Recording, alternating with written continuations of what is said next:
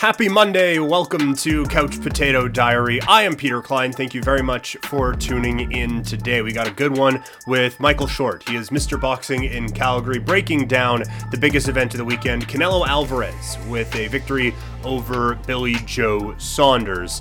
It is a fight that is going to get talked about quite a bit. We'll, we'll break it down a little bit more, but I did want to get a couple thoughts here before we get into the interview with Michael Short. Again, if you have any notes about the show, you can tweet me. I am at Primetime Klein, Instagram at Primetime Klein. Uh, the show on email is, to email the show is Couch Potato Diary at yahoo.com. The big talking point in the immediacy, once that fight ended, was whether or not we should criticize Billy Joe Saunders for retiring on the stool and not coming out for the ninth round after Canelo Alvarez punched the hell out of his face for a while. And I am of two minds of this. And again, get into this a little bit more in the interview. But on the one hand, complete and total respect. This should go without saying, but it doesn't. So complete and total respect for anyone who will get into a boxing ring and put their body on the line in that way largely for our entertainment also for sport but for for our entertainment so with that being said I don't think you can talk the shit Billy Joe Saunders talks and do the things Billy Joe Saunders does and then have me give you the benefit of the doubt. It just don't work that way. So, yes, was it the smart thing for his corner to do? Absolutely. I commend them when most other corners would say, "Hey, this is the biggest fight of his life. He has to go out there, even if he can only see with one eye. He still has to go out there and prove what kind of a man he was."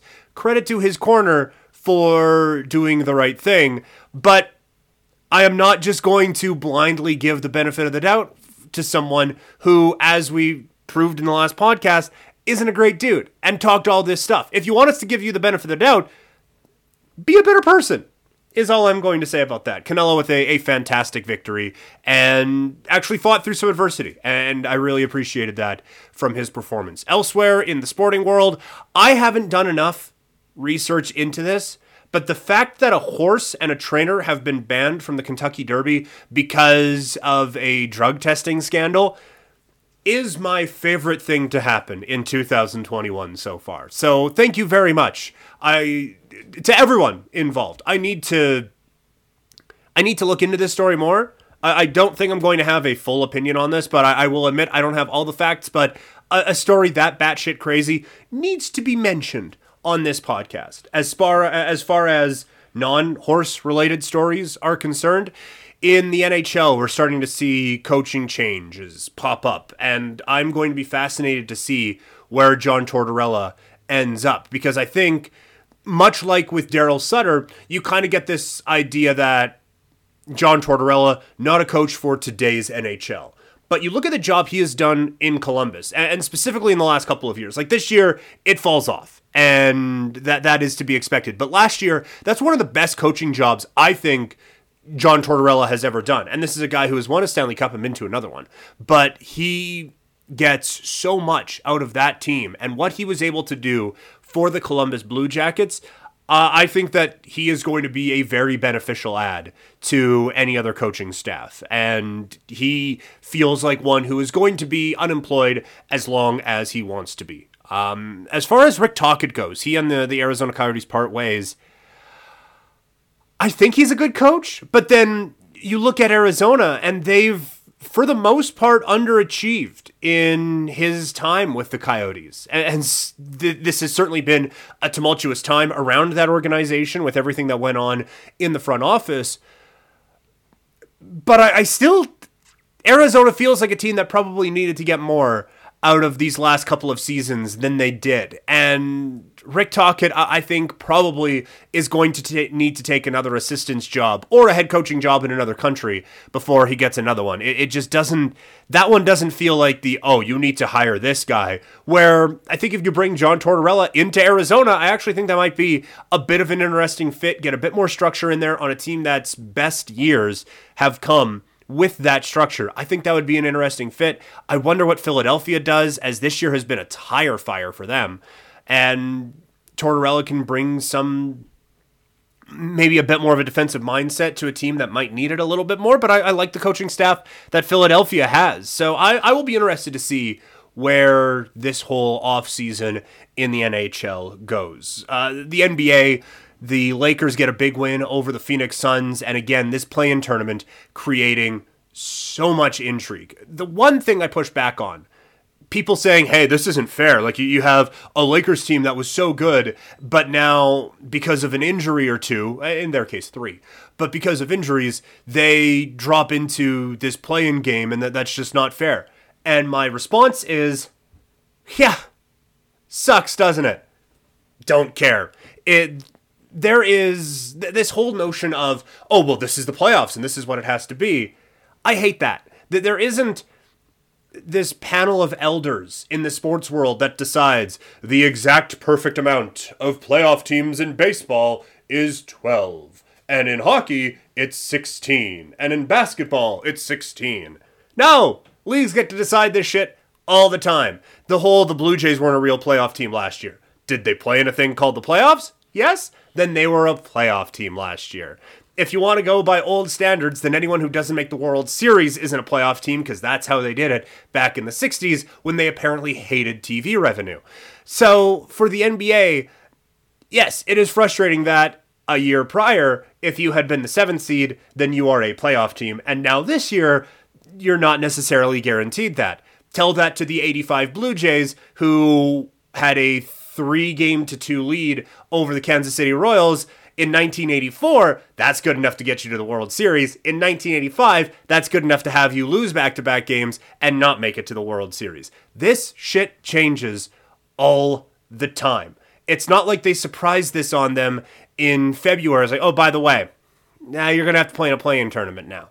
Everyone has known this entire time what the playoff structure was going to be. And part of having a good team and part of having a championship team, as much as we don't like to admit it, is luck. Luck plays a huge role in this, whether it be injury luck, whether it just be how the ball bounces a couple of times. The Toronto Raptors won a championship in 2019, one of my greatest sports memories as a human being, and they got lucky as hell. That Kawhi shot, needs four bounces to go in before they beat the Philadelphia 76ers. If that doesn't happen, they're probably screwed in overtime against Philadelphia. They somehow win a wild multiple overtime game in game three against the Milwaukee Bucks. If they don't win that, they're screwed. There's some luck involved in that. Luck plays a huge factor in all of this. If you try to litigate luck out of anything, you're never going to play sports ever. Is it unfair that the Lakers might have to play in a play-in game against the Golden State Warriors? No, them's the rules. Is it unlucky? Sure it is. Is it unfair? Get the fuck out of here with that. All right, good stuff with Michael Short coming up here as we break down Canelo Alvarez, Billy Joe Saunders, and some stuff on the boxing scene in Calgary as it has been a difficult time in that industry, among several others, to say the least. So uh, we will listen to a touch of music. I will tell you where to find that music, and then we will get to Michael Short from Dakota here on Couch Potato Diary.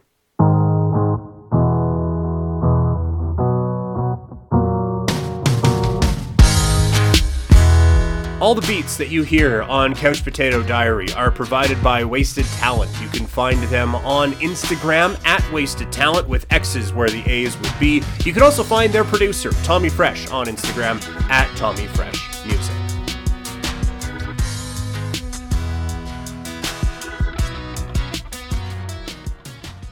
The big story from the weekend Canelo Alvarez with a not as convincing as some other performances, but still a convincing win when all is said and done, as Billy Joe Saunders doesn't answer for the ninth round. Here to help us break that down, Mr. Boxing in Calgary, Michael Short from Dakota. Mr. Boxing, how are you today, sir? Peter, I'm doing great. Thanks for doing these. I think you're the best from Sportsnet days to now running your own show. This is fantastic. And thanks for always supporting boxing. Yeah, of course. Well, I, I, don't know about the, the best from the Sportsnet days, but I'm certainly the best host on this show. Uh, but uh, for for Canelo from this last weekend, uh, as I said, kind of in the opening, not the most dominant performances. There was certainly some resistance put up by Billy Joe Saunders, but in the end, he gets the job done in front of 73,000 fans in Dallas. Uh, I guess before we get into some of the specifics, your thoughts on how Canelo looked on Saturday night. You know what? Um, he it, it was dominating, but he had a live guy in there. You know, he's got somebody that's never lost before. Billy Joe is undefeated. He's world champion as well, and um, a lot of firm belief in himself. He's a gypsy, so there's no backing down from a guy like that. You know, he, he's he's there to fight, and uh, you know, of course, it, it's it's championship level boxing. But what it what it shows you by Canelo breaking him down and taking him out in eight rounds is that uh, he's just that that a few steps ahead of these guys. So even though these guys are you know considered A level fighters, uh, Canelo's put himself into that elite level, and he's just right now you can't bet against him. Mm-hmm. No, for sure. And it, it, I find some of the analysis of the fight interesting because uh, to your point, like Canelo was pretty clearly in control of that fight as as it winds down. But there's a lot of talk about how good Billy Joe Saunders looked, and you go back and it's like two rounds, maybe three. Like Billy Joe Saunders did better than we thought he was going to do. That doesn't mean he was winning, though. Uh, but what did you make of the, the opposition for Canelo in, in Billy Joe Saunders? Yeah, you know he, he came to fight for sure, but these commentators, I don't know what fight they were watching because, you know, a lot of the, the, the lighter punches that Billy Joe was, you know, firing out. First off, he only landed a few clean shots, but nothing really telling. Even in the first round, one of, one of the comment, and, and of course, Carl Froch is a Brit, so he's, he's going to back the other Brit.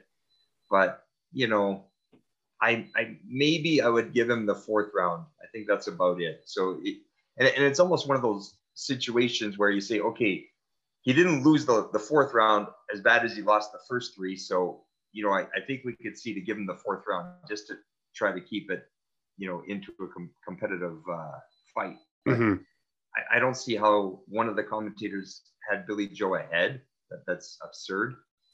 Um, I would think that you know maybe one round, maybe two rounds, you know, you have them winning, but really the bigger uh, punches were landed by Canelo. Even in the first round, that thing that stood out to me was the three massive body shots that Canelo landed. Yeah, and that that was it. So he he gets the first round even, even though there wasn't a lot of uh, uh, action either way. But you know, he, he definitely uh, he definitely was winning that fight and uh, broke the guy down made him quit on his stool. And previously, uh, you know, Billy Joe, I, I, don't want to say he criticized another fighter for quitting on a stool for a similar injury, but it, it was he was a little bit critical, saying, you know, telling the guy, look, bro, you got to go out on your shield. You got to go out on your shield. And, you know, he didn't. Right. And you don't know what he's going through. I mean, after he got that massive uppercut in the eighth round, he got hit on it a few more times and the eye was already you know it's broken in several places that's what you find out afterwards. Your adrenaline can only carry you so far and not everybody can can work through you know broken hand broken ribs broken jaw broken eye socket. So talk is cheap but you know they did the right thing uh yeah. calling the fight when they did you know. He wasn't winning didn't have a chance to win he's not a big puncher and uh, he's injured real bad call the fight yeah, yeah. I I thought the the talk about that after the fight was interesting because on the one hand, like full respect for anyone who steps into a ring at any level to to get into a fist fight, like that is absolutely just next level of um of bravery that I, I will never be able to understand. That being said, if you're going to talk as much trash as he did and then call it on the stool, even if it is kind of the the safer move and you don't want to have a guy have his entire face busted up um, the, the way that Billy Joe Saunders had at least half of his face busted up. Um, you, you, can kind of understand it, but also I, I can't really give you the benefit of the doubt when you're going to be talking all of that trash and doing some of the not awesome things that Billy Joe Saunders has done outside of the ring as well. Yeah, you know, um, some people will, will go through that type of adversity no matter what. You take a an old school guy like Diego Diego Corrales, um, you know, somebody like that you could tear his whole face off. He's going to come right. into fight. Marvin Hagler, same thing. Uh, Arturo Gatti, two broken hands, no problem. He's still throwing headshots, you know. But uh, but again, it, it's you know, no no, uh, there's no knock on uh, Billy Joe for sitting on the stool. He couldn't see. The eye was broken in several pieces, and yeah. you know the coach has literally about 50 seconds to make a call. And, you know, you got 70,000 people screaming the, the hype, the, you know, the magnitude of the, the fight, the show, it, millions of people watching worldwide. And you, you roughly have about 50 seconds to uh, do triage and assess, you know, your fighter. What do we do? He doesn't, he's not winning should we send him out to get you know just crushed and maybe he never fights again or do we just call it right now and, and yeah. you know live to fight another day and that was that was the, the, proper thing to do the boxer maybe wants to still continue maybe he doesn't you know everybody has those doubts that creep up in their mind during an injury when you're in a fight and you get injured I, I, I got a broken nose before. I've, I've been cut. I, have hurt a hand before. I've hurt ribs before. When you get an injury, you get that nauseous feeling in your gut right away. It means that tells you in your mind, uh oh, something went wrong. I'm injured. And you, you can magnify that thought or you can just chase it away. And sometimes you're, you know, you're good to go. But then if the corner calls the fight or the ref calls the fight, you know you, you live with it yeah if they ask you do you want to continue the the third first thought in your head might be not really but i'm going to. Right. And you just you just nod your head. It's just an automatic yeah ref i want to continue. And you know that that's yeah you, you know when they say that somebody's uh, too tough for their own good and mm-hmm. you know you have to save them from themselves? So it's sometimes those situations. A guy like Victor Ortiz a long time ago, he didn't want to fight through that type of adversity, and he he got you know badly criticized for it. Yeah, because he just said, "Look, you know, no way, I'm, I'm way too injured, broken jaw. I'm not gonna I'm not gonna go. I'm gonna quit." And yeah, well, and, and, Billy Joe Saunders obviously very well aware what was going on, but so was Canelo. Like you could see that there was a a, a shark to blood in the water type of a, a, feel once Canelo knew that Billy Joe Saunders was hurt. I thought that was really impressive from Canelo in that eighth round, where he knew he had a guy on the ropes and he just swarmed him. Yeah, you know, but he also called it. This is the first time Canelo has done such a thing. He says, "I'm going to take him out between eight, nine, and ten I think that the over under was uh, nine and a half rounds, I believe. Mm-hmm. So the, the, the betting odds, whether the fight goes nine and a half rounds or if it goes over. So I think that was the over under bet. Um, Canelo was obviously the, the huge favorite, and he just knew. I mean, the, the shots that he was landing flush, the the type of body shots that he was landing, you could see Billy Joe dropping a gear every couple rounds, and he could just feel it in the eighth round when he started to pump his arms up, and, and you know he, he knew. Yeah, he's smart enough. He knew that his guy was hurt. He knew he was breaking down. Going into the fight, I thought that Billy Joe might be able to go 12 rounds, but I thought he would evade a lot more and not engage as much, and that's how I thought he would go. But you know, give it to him that he he came out and he went for it. He tried to make a fight out of it. He realized, like, you know, dang, Canelo can really hit. And this is uh, he did what he could. Yeah. So in terms of what's next for Canelo, um, in the ring, he calls out Caleb Plant, um, the, the the only other person at super middleweight who holds a, a major championship right now, aside from Canelo. Um, not the the biggest of names though, and in an era where it seems like everyone's just trying to make a, a big name fight, and that ends up holding things up. Canelo is just going for a more belt collector. Well, this is this is the next guy who has a championship, so this is the next guy I'm going to fight. Uh, what do you make of that kind of promotional strategy from Canelo? Yeah, you know, obviously you want to make fights that have purpose. Um, Caleb Plant is a little bit of a name, um, much more than say somebody like Andrade or you know those kind of fighters. But it, it, it creates a purpose. You're unifying all the belts into into one one guy. Um, I think it's going to be very difficult to make that fight. Caleb Plant fights for PBC, Al Haymon, and I, and I think that he's probably going to ask for too much. He's he's going to want 50-50, uh, those types of things, and he doesn't deserve it. But no. by fighting Canelo, he would definitely get his biggest payday ever. And I think Caleb Plant, I, I can't remember his record. He's about 34 and 0 or something like that. So why not? take take the fight. Who cares if you get a loss now and, and you make ten million dollars? You know, Yeah. in, in the meantime, he might be making two or three million for his regular fights, and you can make 10, 12, 15 million. Take the deal. Don't be foolish. So that that fight does create some purpose. But if you want to test Canelo, I think he's got to go back up into super middleweight. Um, there's a fight with David Benavidez that I think would be very, very compelling, very difficult for both guys just based on the size of Benavidez. And, you know, he's a big puncher. I think Canelo's got him on skill, but the size difference and the punching power of Benavidez definitely makes it interesting. Uh, at middleweight, I don't know if you want to see another Golovkin fight. What has Golovkin done since they fought? I don't. I don't think it's warranted. Um, you know, like I said, Andrade, any of these guys, uh, Chris Eubanks Jr. Maybe. Um, What I'd rather see though is that Billy Joe Saunders goes back to the UK and fights Chris Eubank, and then, you know, if Eubank can beat him in good fashion, then maybe you could warrant that and, and do it overseas, do it over over the O2 arena. That that could be a very compelling type of fight over there.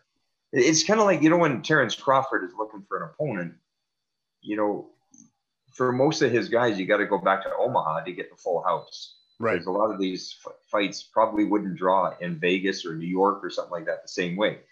But definitely fill the house in Omaha, Terrence's hometown. So, um, you know, Canelo, hey, uh, they got an opportunity to put him into Mexico City, you know, into the big stadium. He just showed he can draw 73,000 people. Yeah. Uh, Greg Greg Haugen and uh, Julio Cesar Chavez, the, the, the legendary Chavez, drew, I think it was 132,000 people Wow. in the 80s in Mexico City. So they filled a, a hockey, or not a hockey, Mexico. They, they, they filled a, a soccer stadium. So, you know, Canelo could probably do that in Mexico City. Yeah. And I think that that's a great fight. You know, take any name and put him in Mexico City. He's he's gonna he's gonna draw those kind of numbers, um, upwards in the six figures. That's what I think.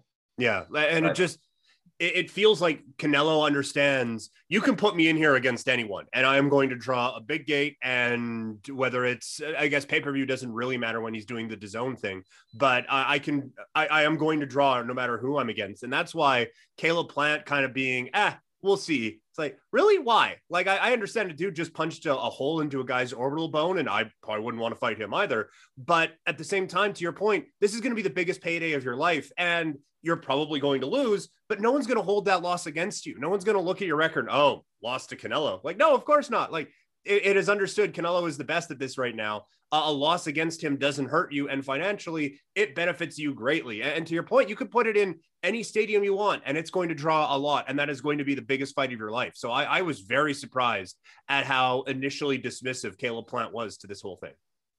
Well, yeah, I, I- guess you're you're right. You know, do you want to fight? You watch George Foreman hit the heavy bag, do you want to fight him? You know, at night. You know, No, good point. You, you, you just watched uh, Canelo completely dismantle um, Billy Joe, who, who was going in and you know a pretty decent threat. You know, Mhm. a lot of people thought that he stood a, a chance to go 12 rounds. I thought he could go 12 rounds. I didn't think he would win, but I thought he'd go 12 rounds and make it interesting. I thought it'd be you know maybe a, a 10 to 2 type of fight, 9 to 3 type of fight maximum, but I thought he would steal some rounds and, and go the distance and, and evade. But you know, uh, Caleb Plant, I, I would say he's kind of at par with somebody like Billy Joe as far as skills and ability and all that stuff goes. But you know, if he's uh, if he's looking to make money, then he can do it with Canelo. That's why everybody wants to fight these guys. That's why do you think everybody wants to fight Floyd Mayweather? Because they can make money. Right. You know, Shane Mosley, when he fought him, I, I don't know, I think, was he 40? He was about 40, 39, 40 when he fought Floyd. Yeah. You know, going in, of course, he believes in himself, he believes in his abilities. But the reason you want those really, really difficult fights, the reason you want that challenge where the odds are against you and you're fighting, you know, a living legend is because you can get paid. That's why we do pro boxing is to make money. When you enter the NHL, there's there's salaries. So you you you know the the lowest guy in the NHL might make I don't even know what it is, but maybe he makes 250 or 400 or something like that. It's guaranteed. You know that once you hit the NHL, you're not going to be working for 160 bucks a night. Right. So when you enter pro boxing, there is no salary. You enter pro boxing, you might make a thousand dollars for a four round pro debut. Maybe you make 1500, 2000. And I'm just talking a regular, regular boxer, not an Olympian, not a, a high level guy that's signed, you know, immediately from the amateurs into top rank, you know, those kind of things. They're going to get paid more but and they're also going to be full-time fighters so that means they're salaried they get paid a monthly fee to, to live they get their accommodations provided and then they they fight and they get a little bit you know they get a purse but for caleb plant to to not really strongly call for this to not really say hey i want to fight this guy al haymon make this happen if he really wants to fight and he forces it al haymon will have to make that happen his promoter pbc will will make it happen. If if he really doesn't want it because he's scared of losing, he's scared of losing his title, maybe that defines him. I don't know. Then they'll sit on the sidelines and Canelo will fight other guys. You know, John Smith. But uh, yeah, he should take that fight. He should force for it. He should make you know anything necessary to make the fight happen. And again, that's the type of fight that you could put into Mexico City. You could put in, you know, almost anywhere like that and draw a big crowd. Yeah, absolutely. Especially since people are so starved for entertainment, as we saw on Saturday with that place packed yeah. uh, in, in, Arlington. Um, looking at what else is left on the, the boxing schedule right now, um, the, the next one that uh, I think a lot of people have their attention on is uh, the first weekend in June as Teofimo Lopez is back in action. I believe for the first time since beating Lomachenko and really rocketing himself up the, the pound for pound rankings. Uh, not the most traditional of platforms that he is fighting on, as he is on Triller, which will be by far and away the most legitimate fight that's been on Triller show uh, so far. Um, but before we get into the Triller aspect of this, what do you make of Teofimo Lopez now coming off of a, a monumental career-defining win, now kind of setting out on his own path instead of being the first Teofimo Lopez, instead of being the guy who beat Lomachenko? Yeah, you know he's uh, main event he's on a new platform, new promotion, and um, he's getting paid at least triple what he could make in you know the call it the traditional markets such as top rank golden boy those types of promoters. This fight that he's fighting against uh, Kambosos, uh, Cambozo, uh, I, I, can't remember the, the Australian guy there, mm-hmm. Cambosa, I think his name is um, is probably worth 1.5, maybe $2 million. And he's getting six to, to appear on Triller. And we'll talk about Triller in a minute, but um, he is uh, definitely the legit guy. I like him. I, I, I think he is one of those, uh, you know, guys that will take over the boxing. He's forcing fights. He wants, he's calling out anybody in his division. He wants the, the Ryan Garcias, the, the, the Gervonta Davis, Tank Davis fights. Uh, this is the kind of stuff he really asks for. And I think he's totally legit. He uh, actually, you know, when you, when you look at what he did to Lomachenko, forget the weight and all that kind of stuff because Lomachenko's already moved up and he's, he's tested the waters at lightweight before. And, you know, yeah. he struggled a bit. He got knocked down, but, you know, he still dominates. He stops guys, he dominates, he wins every round. And really, uh, it was Lopez that used pretty much uh, the fundamentals of boxing, pure boxing, in order to take Lomachenko out and and beat him quite handedly. In my opinion, he dominated. Yeah, he was competitive, but he also dominated. We haven't seen that happen to Lomachenko. So if Lomachenko, he's still in the mix, obviously, and he he can still garner big fights with the likes of Ryan Garcia, Tank Davis, so on and so on. But um, Lopez is the real deal. But out of all those guys, I'll say it right here. Out of all those guys, I don't know how public this this is going to be. Um, keep your eye on Devin Haney.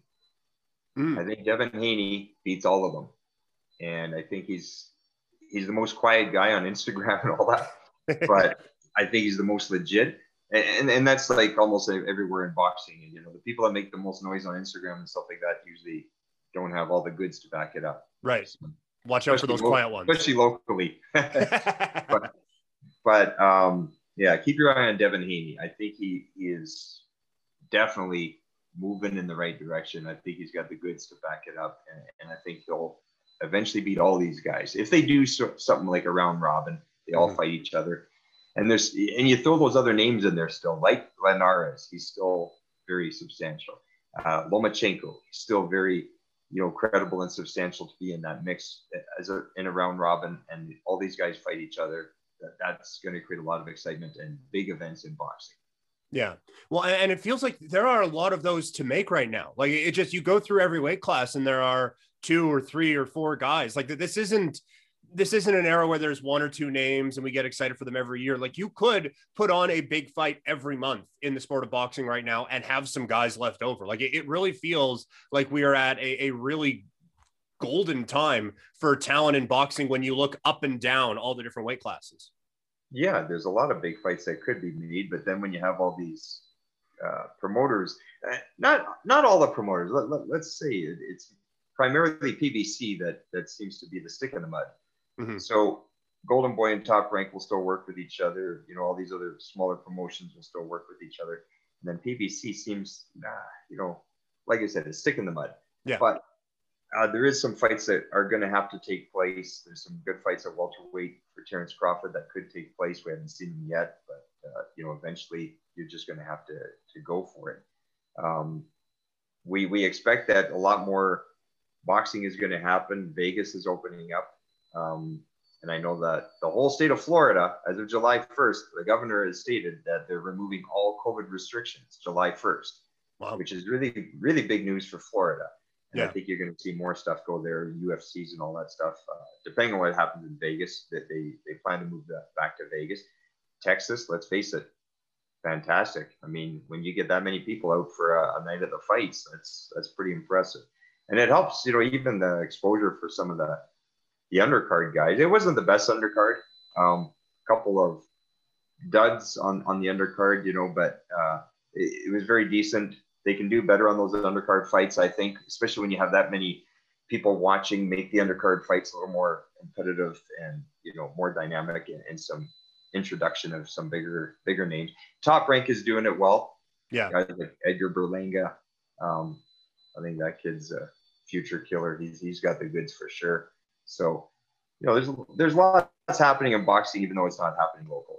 Mm-hmm. Um, the, the, platform that Teofimo is going to be fighting on, Triller. Um, we talk about um, taking advantage of your undercards. Holy hell, do they have wild? I mean, everything's with, with Triller, whether it's bare knuckle, whatever, or arm wrestling called by Ric Flair. Like they, they're just they throwing everything that you can at, at something. But now they have, as we pointed out, a legitimate fight. This isn't a Paul brother fighting a basketball player. That This isn't uh, a couple of 50 year olds in there. That this is a legitimate pound for pound ranked fighter. Um, are you surprised that Triller is getting into the, the legitimate boxing aspect of things? And, and what do you make of how Triller has gone about their business so far?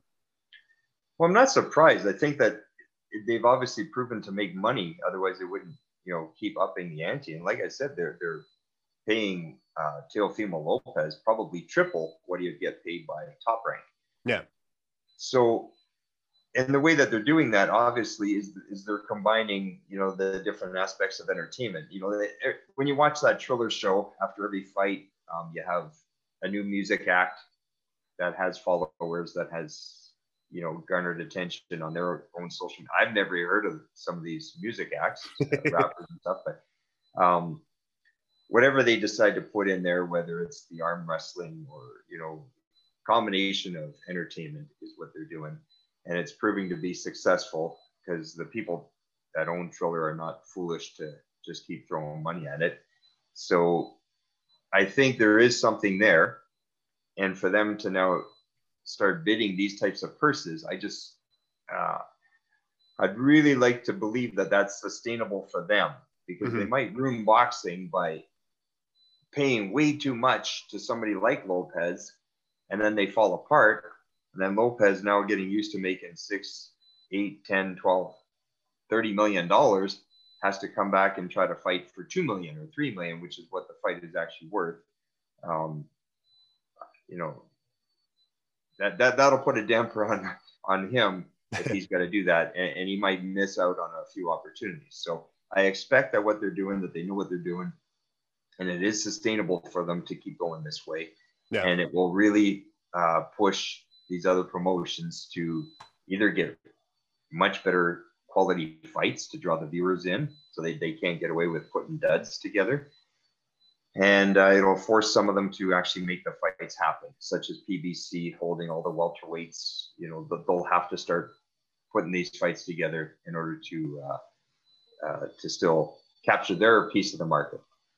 But Triller, you know, it's it's entertainment, and and they're yeah. not just drawing on the boxing fan; they're drawing on all those other fans, like the non-boxing fan, which is the best way to garner the attention of the whole world. You know, yeah. Uh, draw draw the entire community of you know we've done it locally here we, we put boxing together with k1 style kickboxing we've had amateurs uh, professionals uh, you know we brought in pretty decent level singers we brought in a pretty decent level boxer called zab judah mm-hmm. yeah and, heard of him. you know so that attracted you know we, we we had people that probably would never uh, pay to go see a fight buy tickets for a fight like that. They yeah. oh, no, this is Zab Judah. First and only time he's going to be in, in my country. And uh, I'm going to see him. I'm, I'm going to buy a, you know, $50 ticket or $80 ticket, whatever they were. So, and Triller, you know, let's see what, what happens when they get a live audience allowed. Yeah. So that'll, that'll be interesting. Yeah. Um, we've referenced locally a, a few times. Um, th- there hasn't been a, a, fight in Calgary in quite a while, as you are very well aware. Um, how how close do you think we are to to getting something going in, in Calgary with, with things? Uh, again, we're we're into lockdown version three now, so th- this may not seem like the most optimistic of times to be asking this. But what is kind of the, the state of boxing in Calgary at this moment? Well, anything I said would just be pure speculation and, yeah. and wishful thinking because there, there's literally no directive from the province or the city on doing anything. So it's not, they, they don't even tell you when pigs fly, we'll have an event in Calgary. They, they don't say anything. There's no response from them. You know, we've asked and it, it's just, yeah, there, there's nothing that comes out of it. Now, I do know for sure that there's an MMA promoter, Sunny Sareen, out of Edmonton with uh, Unified MMA, and he's tentatively booked a date in the fall in hmm. Calgary. And uh, I think he's got one in Calgary, one in Edmonton first, and then one in Calgary. Those are tentative dates. He's assuming that you know by that time we would be able to hold events. I, I don't think a permit has been given. I, I have no clue, but he's tentatively booked those dates. So uh, we do know that the CFL is starting up in, uh, you would know better, August, I think. Uh, August, August, yeah, August is the plan now. Yeah. Okay, now you and I both know that the CFL needs an audience. They they can't do studio events, uh, empty field. You know, they, they need a crowd. Yeah. They, they don't have the sponsorship like the NHL. So if the if the CFL is allowed to go in August, then you would guess that probably boxing would be allowed to go after that you know, September and so on. Um, with uh, with our city, we, we I, I, think we're going to be left behind a little bit behind a city such as Edmonton. I think mm. Edmonton will probably go sooner than Calgary would, just and that's based on politics and stuff like that. But uh, that's just my my opinion. That's how I see it happening. So uh, that's probably the first city that will open up. Um, and of course, you've got commissions all over the province. I think there's 11 municipal commissions. We're the only mm-hmm.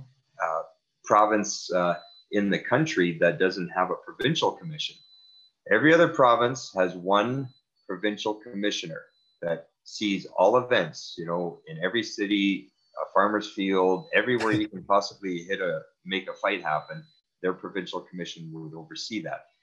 In Alberta, we've got 11 municipal commissions that you know everybody has their own rules everybody has their own you know go ahead so you know for instance uh, somebody like medicine hat could potentially come out and host an event before calgary could that that that could happen you know because of just the way the lockdowns happen when they tell you what hot spots are and all that kind of stuff. Mm-hmm. Um, is never in a in a place like Medicine Hat or Cold Lake has a commission.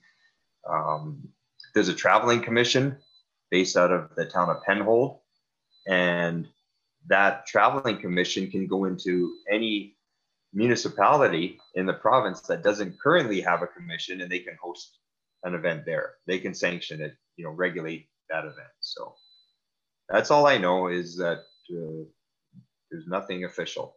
Yeah. Um, having seen what you guys do and seeing the, the work ethic and the work that you guys put into Dakota, what have these last, I guess we're into month 15 now, um, since the, the last Dakota fight, like you, you guys are very go, go, go, go, go all the time, all the time, all the time. Um, I, I can't imagine you've just been, oh, well, put our feet up and let's just see what happens. So what have the, the last few months been like in the, the, the Dakota offices for lack of a better term?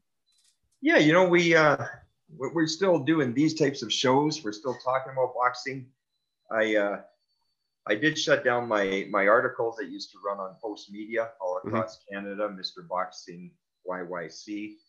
Um, but I I appear on CBC a couple times a year as a boxing expert. Yeah. And uh, I've been doing you know another podcast, The Knockout on Zingo TV. Um, this is it. This is all we're doing is talking boxing. You know, right. we, we, we, try to run our gym when we can legally um, be in, in the gym. Our athletes, obviously, Candy Wyatt, uh, she fought uh, uh, in Florida mm-hmm. in November for a world title. So there's still some some aspects of us that are still kind of running. Um, Devin Reddy is uh, he's training on his own primarily, and uh, when when it's allowed one on one, you know, day to day, the government will tell you, okay, today from two to five p.m. you can go and do one on one training the gym. But you know, and then that night it'll change again. You know, you can do it on Friday, but you can't do it on Sunday. And uh, you know, only if you're wearing a hoodie can you do one on one training. but so yeah, we're, we're, we're still we're still kind of you know still talking about it. We're thinking about it. It's in our mind, but it it, do, it doesn't dominate my day. It used to used to be that 70% of my life was boxing because uh, not only do I run Dakota, I was an assistant coach at Beaumont Boxing Gym. We're, we're volunteer coaches at an amateur gym here in Calgary. I was uh, writing the articles for Postmedia. Mm-hmm. I act as an agent for a lot of boxers. So I'll get boxers that that don't fight for me, don't fight for Dakota. They could be in any province, and I'll I'll book fights for them. I'm a, I'm a matchmaker. Sometimes I take trips out of that as well. I just took a trip uh, a couple weeks ago into Vancouver with a boxer, and I was supposed to have two boxers on that show, but uh, one of them tested positive for COVID prior to the event, mm. and so she had to pull out. The other boxer went, and they had a studio style event. Promoter out of Toronto uh, held a studio style event in Vancouver. So th- there is there is still semblance of boxing happening, but now it's not 70% of my day is boxing. It's, it's and 30% the rest of my life is now maybe about 25% of my thoughts and efforts and stuff are into boxing. So okay. And that can easily shift as soon as you know we we kind of have a, a clear cut directive that says, okay, you know, we're going to do it now this is what's happening. Uh, we've seen what the results are of COVID. We, we've seen, you know, the, the impact on the ICU isn't what we quite expected. So now we're going to start to just open up events and, you know, wear the mask or however you want. Maybe the vaccines might help. Like, who knows? Yeah. I, I know we have a, a small percentage of the population here that is vaccinated, and that, that might cause the government to say, oh, okay, everything is, whew, everybody's vaccinated so we can go ahead now. Right. Whatever it takes, you know. Yeah. I don't know. But yeah, I don't know. Yeah. Um, you said like part of your um part of your boxing experience is working with fighters and, and things of that nature. And in Calgary, uh, a couple of fighters on on the on the upswing, like on, on the come up with, with Devin Reddy and Candy Wyatt, who you mentioned there. Um, this must be incredibly frustrating. Candy's had a fight. I don't believe Devin has. And he was starting to build some of that momentum over the last couple of years. And now the entire world stops. How does a fighter kind of keep that momentum going when there isn't a fight to get ready for? There isn't another challenge. There isn't another opportunity. And you're just in the gym every day. How, how do you kind of keep that progression going for a young fighter?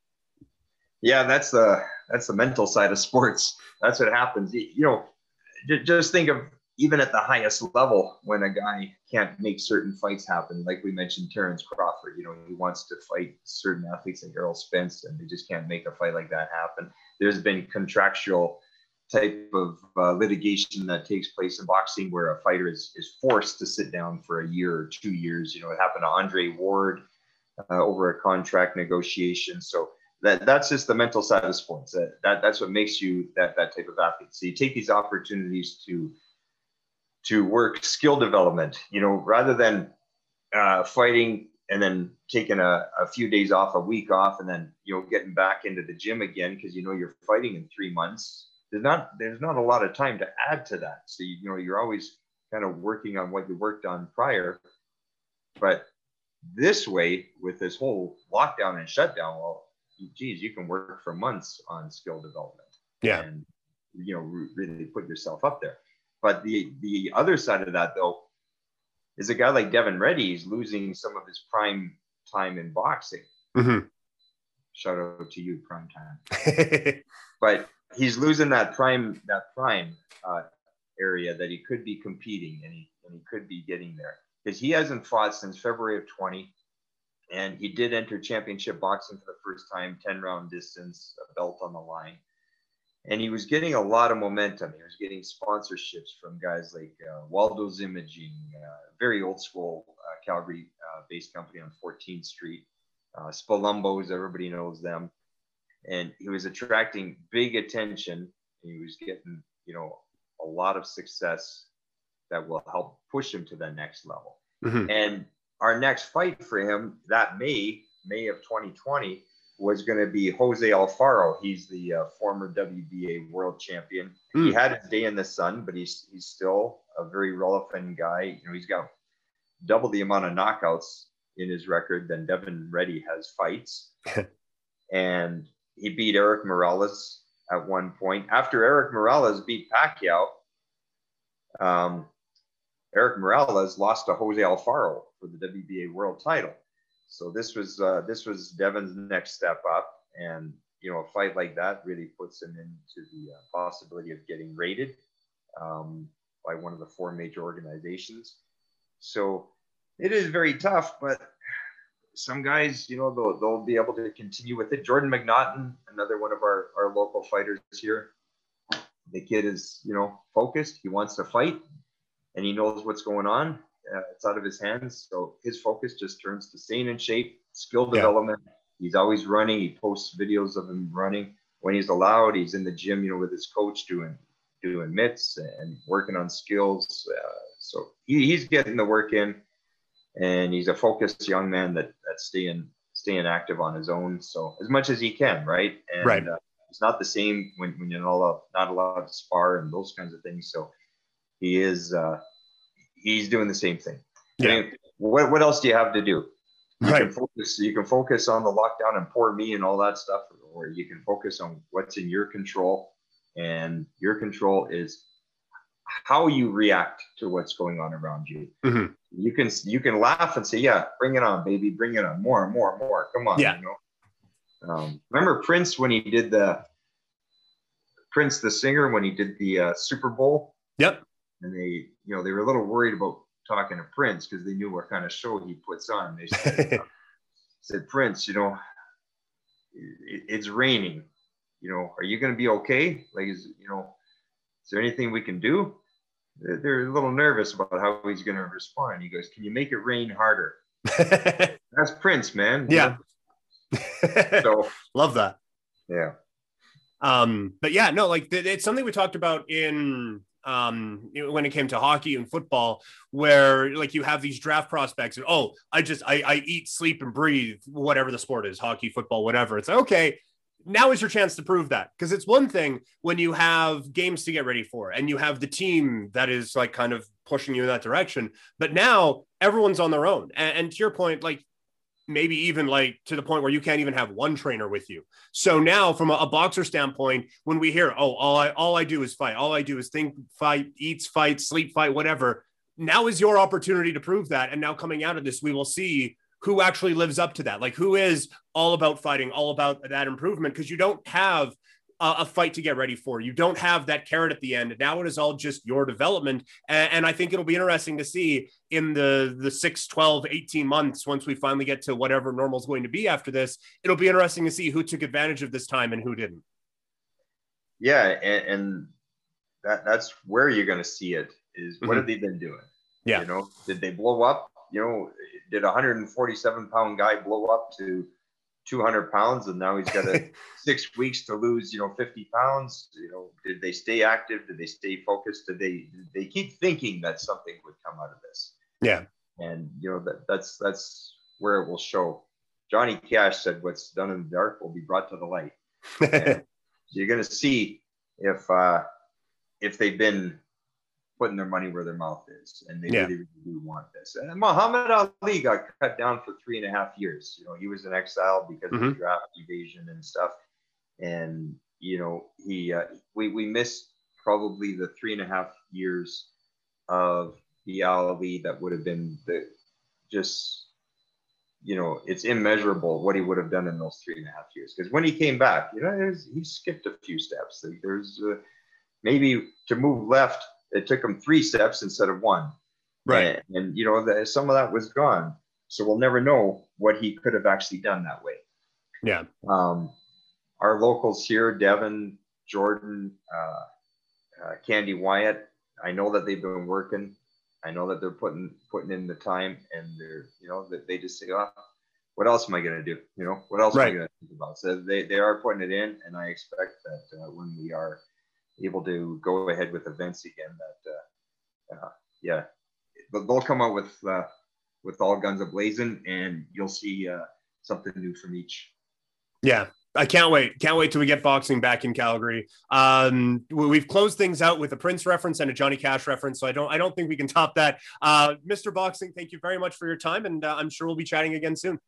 Yeah, let's keep these going, Peter. And uh, next event, uh, I hope you're going to be on the mic again and uh, sitting ringside, the best seat in the house. Yeah, well, I have a bunch of free time now, so yes, I, I will absolutely be there. Um, I, I, love the events that you guys put on, and can't wait till we get another one. So yes, I I will be there with bells on for sure. Michael, thank you for this. Appreciate it.